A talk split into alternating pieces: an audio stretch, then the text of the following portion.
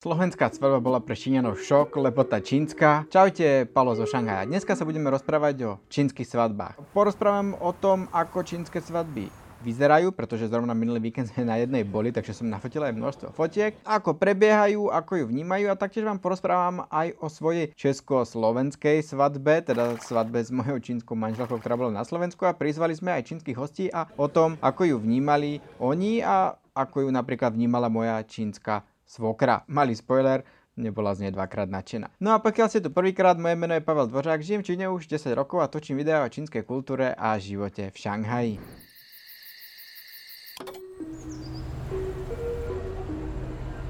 Jedným z hlavných rozdielov medzi čínskou a slovenskou svadbou je ten, že keď prebieha čínska svadba, tak väčšinou už sú novomanželia dávno zobratí. Niekedy aj pol roka, niekedy rok, ba stáva sa, že aj oveľa dlhšie. Ten sobaš prebieha niekde na úrade, bez svetkov, bez divákov, je to čisto len, ide sa na úrad, podpíše sa papier, bum, ste svoji a až vtedy sa začína plánovať reálna svadba, čiže keď už sú manželia. Na svadbu sa totižto čaká niekedy aj rok kvôli tomu, že treba si zarezervovať vhodnú miestnosť. A to v mestách ako Šanghaj a podobne býva problém a naozaj si na také vhodné miestnosti na svadbe treba poriadne počkať. V tom období medzi samotným sobášom, čiže kedy sa novomanželia vzali a samotnou svadbou, býva častokrát aj obdobie, kedy sa chodia fotiť svadobné fotografie. To sú práve tí čínsky turisti, ktorých ste vydávali pred koronou v Prahe alebo niekde, ktorí si všade fotili fotky z svadobných šatách. Oni sa tam nebrali, nebrali sa v Prahe, oni už boli pravdepodobne zosobášení a išli do Prahy si len nafotiť pekné sobášené fotky, ktorými neskôr bude tá svadobná sála vyzdobená, pretože vždycky, keď prebieha nejaká svadba, tak tie sály sú vyzdobené v fotografiách v životných veľkostiach tých svadobčanov. Prichádzame k dňu svadby. Deň svadby začína už skoro ráno, ženich ide do rodiny svojej nevesty, kde si musí tú ženu od nich vypýtať. Mal by zo sebou priniesť aj nejaký dár, či už vo forme jedla alebo dobrého pitia.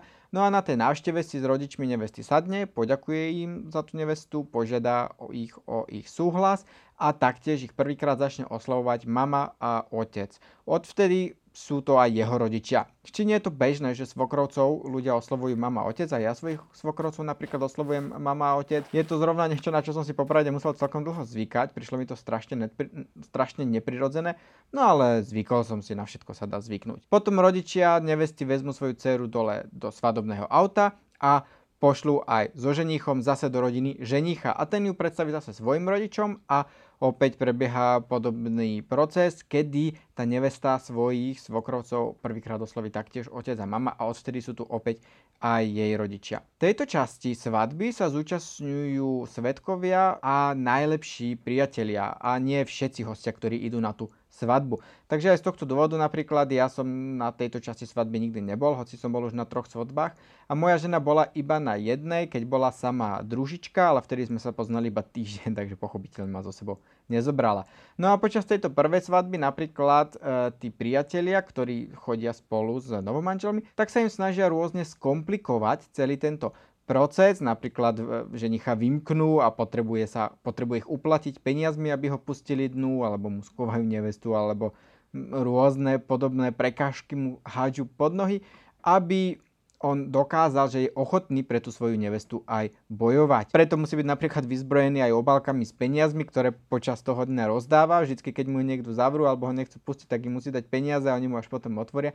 Ale nebojte sa, tie peniaze on zase zarobí späť na tej slávnostnej svadobnej večeri, ale k tomu sa dostaneme za chvíľku. Potom ako jednotlivé rodiny prijali snúbencov, alebo teda už novomanželov do rodiny, tak nasleduje nejaký ohňostroj, častokrát to bývajú skôr len petardy na odohnanie zlých duchov a na oslavu toho nového sobáša a potom taktiež e, taký automobilový sprievod mestom, kde tie auto bývajú krásne vyzdobené rôznymi červenými stužkami a vytrubujú. A to je trošku podobné, jak aj u nás automobilový sprievod na svadbu.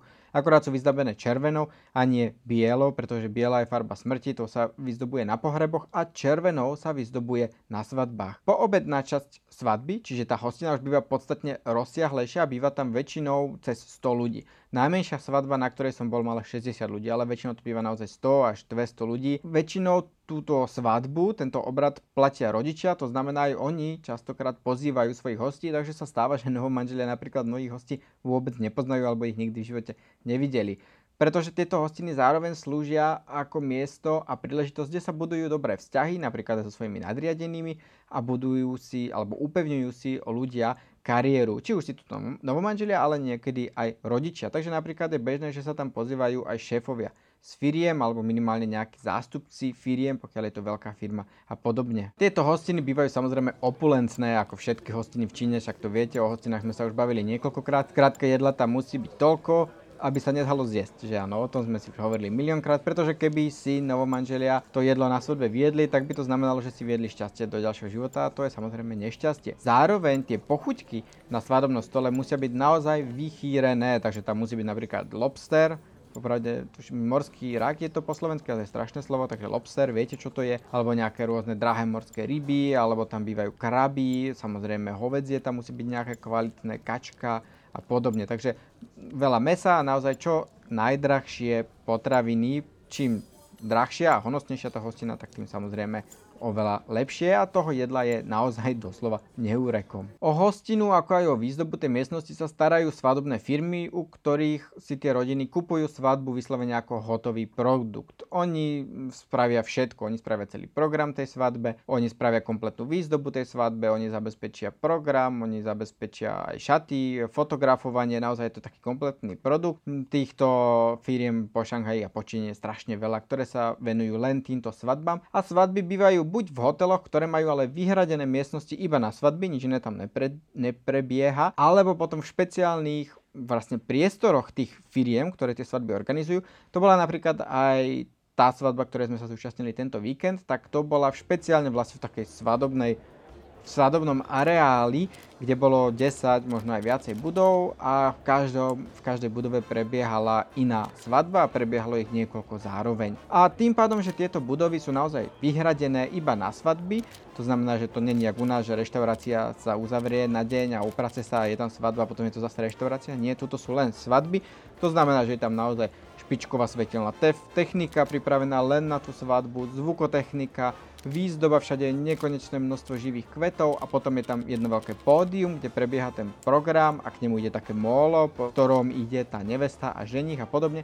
Takže naozaj je to prispôsobené len a čisto na svadby. Po príchode na svadbu minulý víkend to prebiehalo tak ako na každej inej svadbe, to znamená, že najprv sme boli privítaní družičkou a družičkou sme odovzdali peniaze, čiže svadobný dar, ktorý sme priniesli. To je veľmi dôležité. Každý človek, ktorý je pozvaný na svadbu bez ohľadu na to, či sa tej svadby zúčastní alebo nezúčastní, musí dať peniaze. Podobne samozrejme, pokiaľ mňa niekto pozval na svadbu a som dal peniaze, tak potom pri ďalšej príležitosti pozvem aj ja ich na nejakú moju príležitosť, aby som zase aj ja dostal peniaze. Peniaze je niečo, čo v čínskej spoločnosti medzi ľuďmi neustále koluje. Zároveň na obálku, v červenej obálke, to už viete, sa dávajú tie peniaze, každý musí napísať svoje meno, aby novomanželia vedeli, kto dal koľko peňazí. Pretože to je veľmi dôležitá informácia Dôkladne sa zapisuje, zapisuje ich družička alebo družičky, keď je ich viacej, ktoré zbierajú tie peniaze, pozerajú, kdo, aké je tam meno, spočítajú tie peniaze a zapíšu sumu, kto koľko dal a tento zoznam sa potom odovzdá neveste a to zostáva v rodine a je to veľmi dôležitý zdroj informácií pri každej inej spoločenskej príležitosti, kedy zase budú musieť oni dávať peniaze, tak si pozrú, koľko nám dali a vedia, koľko majú dať aj oni. Potom, ako sme odozdali tento finančný dar, tak nám dali zlatý atrament, alebo pero so zlatým atramentom a podpísali sme sa na taký veľký červený papier a tým sme boli ako keby slávnostne privítaní na tejto hostine. Potom ako prišli všetci hostia, tak nasledovalo fotenie. Bolo tam špeciálne pódium iba na fotenie, kde išli novomanželia a každý sa s nimi mohol ísť odfotiť. Bolo to ako Mickey Mouse v Disneylande, ktorý tam stojí a každý sa s ním chodí fotiť. Po fotení sme išli do hlavnej miestnosti, kde teda už prebiehala, kde bude prebiehať hostina a tam sme boli usadení k nášmu stolu, už miesto sme si vyberali, ktoré sme chceli, ale stôl bol veľmi dôležitý a samozrejme zasadací poriadok je aj u nás na svadbách veľmi dôležitých, ale v Číne o to dôležitejší. Častokrát najbližšie pri pódiu sedia rodičia, tí najbližší rodiny, príbuzní sú rodenci a podobne. E, v ďalšej rade potom sedia najdôležitejší priatelia alebo najbližší ľudia e, k novomanželom. Potom ďalší stôl bývajú najdôležitejší ľudia na tej hostine, ktorí ale nemusia byť úplne najbližšie k tým e, novomanželom, napríklad práve šéfovia z práce alebo nejakí významní kolegovia a podobne, niekto s kým si chcú budovať tie dobré vzťahy. A potom v ďalších stoloch sú už takí, asi ich kamaráti druhej triedy, alebo vzdialenejší príbuzný a podobne. Závisí, jak veľmi veľa hostí je na tej svadbe. Zrovna tá svadba, na ktorej sme teraz boli, bola relatívne malá, takže tam to končilo tými šéfmi a tými zástupcami tých firiem a tými takýto dôležitejšími ľuďmi a kamaráti druhej úrovne tam neboli, všetci sme boli za stolmi kamarátov prvej úrovne. Potom, ako sme sa všetci usadili, zhaslo sa svetlo a reflektory sa rozsvietili len na takú jednu obrovitanskú eh, gičovú knihu, ktorá bola postavená oproti mólu a na tej knihe sa začalo premietať taká nejaká animácia svadobná, nejaké prstienky a tak, také niečo. A zrazu sa otvoril list jednej tej knihy, to bola taká veľká, to bola taká veľká brána a z neho vyšla nevesta. Ešte predtým vlastne na pódium vyšiel ženích, ktorý ale nevyšiel takto slávnostne, ten tam proste len išiel. No a nevesta mu vyšla na to molo a išla do polovice mola a tam počkala, ženích zase k nej prišiel a klakol si, oni spustili takú sieť okolo nich a na tej siete sa potom premietali všelijaké obrázky a hviezdy a podobne a on je tam akože podal tú kyticu. Väčšinou si tam aj vymenia prstienky, ale napríklad to na tejto svadbe z nejakého dôvodu neprebehlo, ale väčšinou to tam práve prebieha aj napriek tomu, že už sú teda ženatý rok, tak si tam vymenia prstienky a potom idú už spoločne ako manželia na to hlavné pódium. Na tom hlavnom pódium potom rozlejú pyramídu šampanského. Popravde, ale to šampanské sa už neroznáša medzi ľudí. Ak u nás rozlejete pyramídu šampanské a potom to šampanské môžete aj vypiť, tak v Číne sa iba rozleje to šampanské a tým to končí. A každý má potom pitie na svojom stole a objednáva si od čašníkov, čo chce piť. E, a popravde som tam bol jediný, ešte s jedným švedom, čo tam bol, ktorý sme pili alkohol a celá táto svadba bola bez alkoholu, čo bolo niečo celkom šokujúce pre mňa, ale nie všetky čínske také svadby sú, ale je takých veľmi veľa čínskych svadb, kde sa naozaj vôbec nepije alkohol. No a potom, jak rozliali toto šampanské, ktoré sa nepilo, tak išli nakrahiať svadobnú tortu, ktorá sa síce jedla, ale jedla sa už úplne nakoniec a nám sa ani teda dostala, ale ani sme z nej nemali, bol to taký kúštik a mm, tiež nebola, je dôležité tam mať to šampanské, je dôležité tam mať tú tortu, je dôležité ten proces to nakrať, rozliať, ale už to samotné jedenie toho a skonzumovanie toho, to už je také nepodstatné, na to už sa aj zabúda občas. No a to bola prvá časť programu a potom sa začalo jesť veľkolepá hostina, jedlo sa asi pol hodinu a potom pauza. Potom bol druhý bod programu a tam boli rôzne fotografie a fotografické montáže a krátke videá z detstva a z dospievania novomanželov a z toho, ako sa zoznámili a z toho chodili ako na rande a taká 10-minútová fotografická prezentácia také ich histórie, aby sme sa s tým mohli bližšie oboznámiť. Potom zase jedlo a potom bola zase tretí bod programu, kedy, ktorý je venovaný rodičom. Najprv prišiel ženích na pódium, spravil nejaké prejavy, kde sa poďakoval jedným aj druhým rodičom a potom prišli aj tí rodičia a tí spravili zase krátke príhovory a potom sa zase jedlo. Na niektorých svadbách potom býva ešte posledný bod programu, kde býva nejaké predstavenie. Či už je to predstavenie novomanželov, ktorí, ja neviem, zaspievajú pesničku alebo zatancujú, alebo sú tam pozývaní profesionálni umelci či profesionálne kapely, ktoré zahrajú a potom sa zase je a je. V tomto prípade to nebolo tento posledný bod programu, alebo predposledný, nazvieme to tak, a išlo sa rovno k poslednému, ktorý je ale taký už není na pódium a to, že nevesta a ženi chodia za každým jedným prítomným a s každým jedným si pripijú a vedľa nich ide družička a družba, e, myslím, že to je slovenský názov pre mužskú družičku a tí spoločne s nimi si pripíjajú a hlavnou úlohou družičky alebo družičiek a družieb, keď si ženi s nevestou pripijú, tak si iba tak ovoňajú to víno, alebo len si tak trošičku odpijú a potom to dajú družička a družička to musí vypiť na ex a takto sa ide ďalej. Takže aj preto býva tých družiček viacej, pretože družičky väčšinou na svadbách bývajú tie najviac opité. Pokiaľ je to veselá svadba, veselá hostina, tak túto to ožíva za A, ak je tam alkohol, čo na tejto svadbe nebol, tak už je spoločnosť trošku veselšia a za B práve vtedy, keď sa idú vlastne poďakovať všetkým hostom a s každým si pripiť, tak sú tam kamaráti alebo mládenci, ktorých úlohou je im to skomplikovať. Takže napríklad nechajú si zapáliť cigaretu od nevesty, ale postavia sa na stoličku, aby nedočiahla. Alebo dajú peniaze na stôl a na každý dajú poldecák a ženich ich musí všetky vypiť, aby si zobral tie peniaze. I keď on tam má tú družbu, takže on si len tak odpije a potom to musí tá družba za ňo dopiť. Takže opäť rizikové je to hlavne pre družičky a pre družby a ani nie tak pre týchto novomanželov. No ale to je ten moment, kedy tá svadba sa môže celkom rozveseliť. Bežne sa stáva, že proste toto prebehne tak, jak aj na tejto svadbe, to rýchlo prebehlo a koniec svadba bola u konca. Bolo to ale aj kvôli tomu, že nevesta bola čerstvo tehotná a to znamená, že väčšinu svadby strávila na záchode, bohužiaľ. A keď zrovna nebola na záchode, tak sa prezliekala, pretože každý jeden tento bod programu, ktorý som vymenoval, prebieha v iných šatách. Takže čínske nevesty tie sa aj 5 krát prezlečú počas svadby.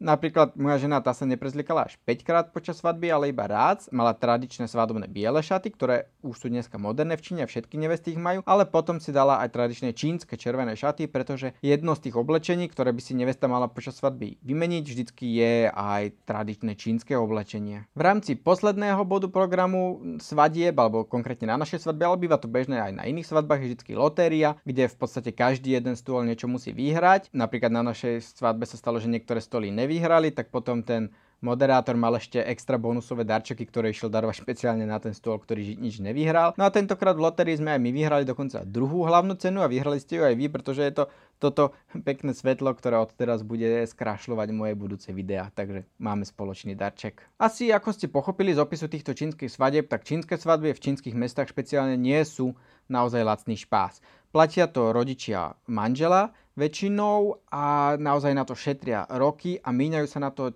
10 tisíce eur. Naozaj 10 tisíce eur stoja tie čínske svadby sú extrémne drahé, tých hostí je tam vždy strašne veľa. Tie hostine sú extrémne opulentné, tá výzdoba, fotografii, to cestovanie do zahraničia za fotkami, pokiaľ není korona a podobne. Naozaj to stojí množstvo množstvo peňazí, krátka, drahý špas. E, preto sme sa my napríklad rozhodli, že my si spravíme svadbu na Slovensku a nie v Číne. Ale skôr ako vám poviem o tej našej svadbe, tak sa zastavím u sponzorovi dnešného videa, ktorým som zase ja, čiže naše vydavateľstvo RAK. A iba vám skrátke poviem, že knižka, ktorú vám už 3 čtvrte roka slubujem a na ktorú sa ma aj často pýtate, denník z Wuhanu, je už v tlačiarni a vychádza okolo 20. marca, presný dátum Uvidíme, jak to stihnú tlačiarne, možno to stihnú aj skore, tak jak to stihli so šarlatánmi, alebo im to bude trvať dlhšie, ale ja verím, že to skôr stihnú skorej, takže v priebehu týždňa vyjde konečne denník z Wuhanu a takto tá knižka vyzerá. Prvýkrát zverejňujem oficiálnu obálku. Knižku som opatril taktiež aj poznámkovým aparátom, o čom som už párkrát hovoril, kde vysvetľujem rôzne zaujímavosti z, čínskej, z čínskych reálií a dovysvetľovávam niektoré veci, ktorým sa autorka Fang Fang venuje a môžu byť niekedy trošku metúce pre západného čitateľa. A taktiež som sa rozhodol knižku aj rozšíriť o obrazovú prílohu, ktorá síce na prvý pohľad nesúvisí s tým hlavným textom tej knihy, ale rozpráva druhú príbehovú líniu roku 2020 v Šanghaji. Takže denník z Wuhanu v priebehu týždňa už bude dostupný na našich stránkach vydavateľstvorak.sk a čakanie si môžete skrátiť napríklad knižku Šarlatáni, ktorá vyšla pred Vianocami a dostávame na ňu naozaj krásne hodnotenia, ako tu nám môžete vidieť na obrazovke. A o dostupnosti knihy Denník z Wuhanu budem taktiež informovať e-mailom v mojom newsletteri hneď, ako tá knižka vyjde, takže sa môžete aj prihlásiť na cestyčino.email a tam tie newslettere alebo blogletre by som povedal posielam vždycky raz do mesiaca. Iba tento jeden bonusový, keď konečne vyjde knižka Denník z Wuhanu, lebo na ňu všetci čakáte, tak to bude taký bonusový e-mail, v ktorom vám oznámim, že už vyšla môžete si ju ísť pozrieť. No a poďme späť k videu. Naša svadba s mojou ženou Liou bola tak trošku čínska v tom, že keď sme sa brali na Slovensku, tak už sme boli pol roka svoji. Sobašili sme sa na úrade v Číne, mám odtiaľ krásny svadobný preukaz a takúto krásnu svadobnú fotografiu. No a potom samotná svadba bola na Slovensku, špeciálne preto, že sme si povedali, že radšej budeme mať lacnejšiu svadbu na Slovensku, potom pôjdeme cestovať, než aby sme mali mega drahú svadbu v Číne. Svadba bola na Červenom kameni, pôvodne sme ju chceli mať na Budmerickom kaštieli, kde mala svadbu aj môj brat, aj moja sestra, ale bohužiaľ v období, keď sme sa my brali, tak už to nebolo možné. Ale svadba na hrade Červený kameň bola obrovský zážitok pre všetkých Číňanov. Tradície na našej svadbe boli skôr slovenské napríklad rozbitie črepov a pozametanie, alebo čepčenie pre moju ženu, ktoré trošku popravde zmiatlo a nevedela moc, čo sa deje a podobne. Mali sme živú kapelu a na našej svadbe sa naozaj tancovalo až do 10. rána ďalšieho dňa, takže to bola naozaj obrovská zábava a bavenica, ako my v Trnave hovoríme a napríklad pre Číňanov to bol zážitok ich života. Dodnes na to spomínajú ako naozaj jeden z najsilnejších zážitkov ich života, pretože tie čínske svadby naozaj bývajú veľmi nudné. Minimálne v tých mestách. Tá naša svadba, kde sme boli minulý víkend, trvala 4 hodiny, iba sa tam jedlo a potom bol koniec, išli sme všetci domov, tak sme so ženou potom išli aspoň my na drink, keďže tam ani alkohol poriadne nepodávali. Zatiaľ to tá čínska svadba bola naozaj divoká, všetci moji kamaráti, tak to sú profesionálni, alebo my, nie, profesionálni, ale všetci sú to tanečníci, niektorých možno poznáte z tanečnej skupiny Pastels, moju, moju družbu, takže moju mužskú družičku poznáte aj z televíznych obrazoviek pod umeleckým menom Tony Porucha, ktorý tiež tancuje v Pastels a v poslednej dobe natáča aj veľmi veľa seriálov. Vďaka tomu, že sme mali aj živú skvelú kapelu, Homo sapiens, ktorá hrala funk, tak sme proste tancovali, zabávali sa naozaj do ďalšieho dňa. Tí Číňania z toho boli úplne nadšení, pretože takú svadbu ešte nikdy v živote nezažili. Menej nadšená z toho bola popravde moja čínska svokra, pretože, ako som hovoril, na tých čínskych svadbách je tá nevesta braná ako princezna z porcelánu. Ona ani nevíde z tej svadobnej miestnosti, takže po svadbe jej šaty sú čisté ako úplne nové, ako by ich ani nemal na sebe, čo sa nedá o našich šatách úplne povedať, keďže v ten deň zrovna pršalo a mali sme aj pochod po záhrade červeného kameňa a podobne. No a zároveň tam na tých čínskych svadbách sú všade zamestnanci, ktorí tam obhadzujú kvetmi a so všetkým jej pomáhajú a každý napitie je hneď dolejú a naozaj sa všetko starajú a to je niečo, čo na Slovensku nie je skrátka reálne. Rovnako aj hostina. Slovenská hostina je v očiach Číňanov obyčajné jedlo. Mali sme predjedlo, mali sme polievku, mali sme hlavné jedlo, mali sme dezert, potom sme mali švedské stoly s rôznymi koláčikmi a podobne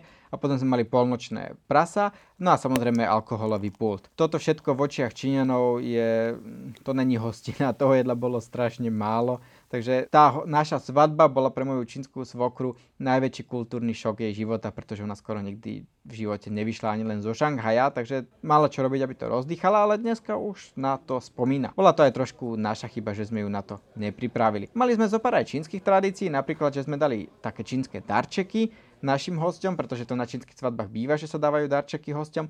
Ale čo to konkrétne bolo, už poviem v bonusovom videu pre členov môjho YouTube kanálu. Ako viete, rozbehol som alebo rozbieham členstva na mojom kanáli. Ako každému videu, ktoré vyjde, vždy spravím aj jedno bonusové video špeciálne pre členov. Aj tu na v bonusovom videu priblížim rôzne pikošky a zážitky, ktoré sa odohrali na tej našej svadbe. Pustím zo pár viacej fotiek a záberov z našej svadby, pretože predsa len tá naša svadba je trošku osobná téma. Nechcem ju dávať úplne verejne von, ale zase fanúšikovia môjho YouTube kanálu si to zaslúžia, takže všetko nájdete v tomto bonusovom videu. Takže budem rád, keď sa tam pridáte a tam budeme pokračovať v rozprávaní. No a potom sa môžeme ešte o svadbe porozprávať aj v sobotu, pretože v sobotu plánujem môj druhý stream, živé vysielanie naživo. Ten bude samozrejme dostupný pre všetkých, akurát po odvysielaní naživo bude video v archíve dostupné opäť iba pre členov môjho YouTube kanálu. No a to je na toto video všetko, takže ďakujem, že ste pozerali. Dúfam, že vás čínske svadby zaujali a že ste sa niečo nové naučili. Napíšte mi do komentárov, čo vás ešte zaujíma. Rád na to odpoviem a môžeme pokračovať keď tak v diskusii e, v sobotnom streame a o našej svadbe s mojou ženou porozprávam v tom spomínanom bonusovom videu. Takže ďakujem, že ste pozerali a vidíme sa na budúce. Čau.